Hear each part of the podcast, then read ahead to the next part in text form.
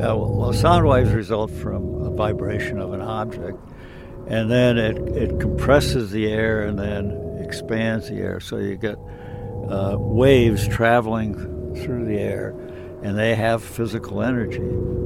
And when they hit these wedges, that energy gets converted into heat.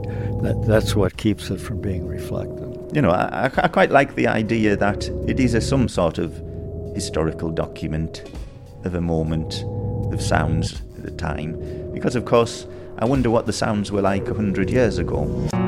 I recognize that all sounds have meaning, have structure, have emotional impact. It's just the moment that you have that, that a sound might be organized that it takes on meaning.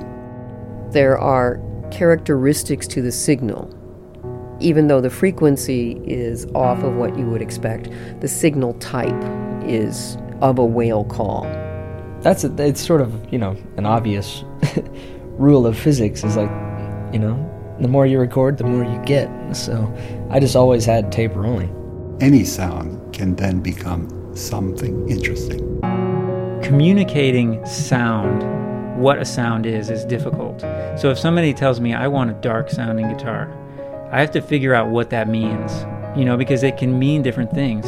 The you know the '78 era um, really, with the exception of some reissue, jazz reissues, some some bluegrass and blues, take those off the, the table, and the popular music and the classical music is off our radar. No one's heard it. It's not part of the soundscape.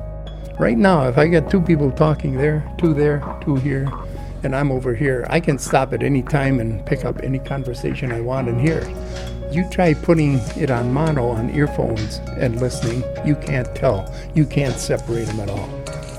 Because they're dealing with an environment in which light doesn't penetrate well, most of the communication that goes on is likely to be purely acoustic, purely through sound. I mean, it's kind of like looking at a door. Ordinarily, the door slams. You say, well, okay, it slams. But if it slams at certain times in our lives, it can have a heck of a lot of meaning in it.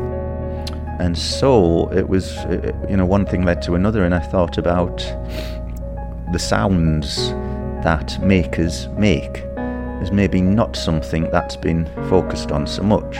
Being able to understand and bridge that gap and understand what people are saying because everybody expresses it differently. And what one person describes as dark might be actually described as bright to somebody else.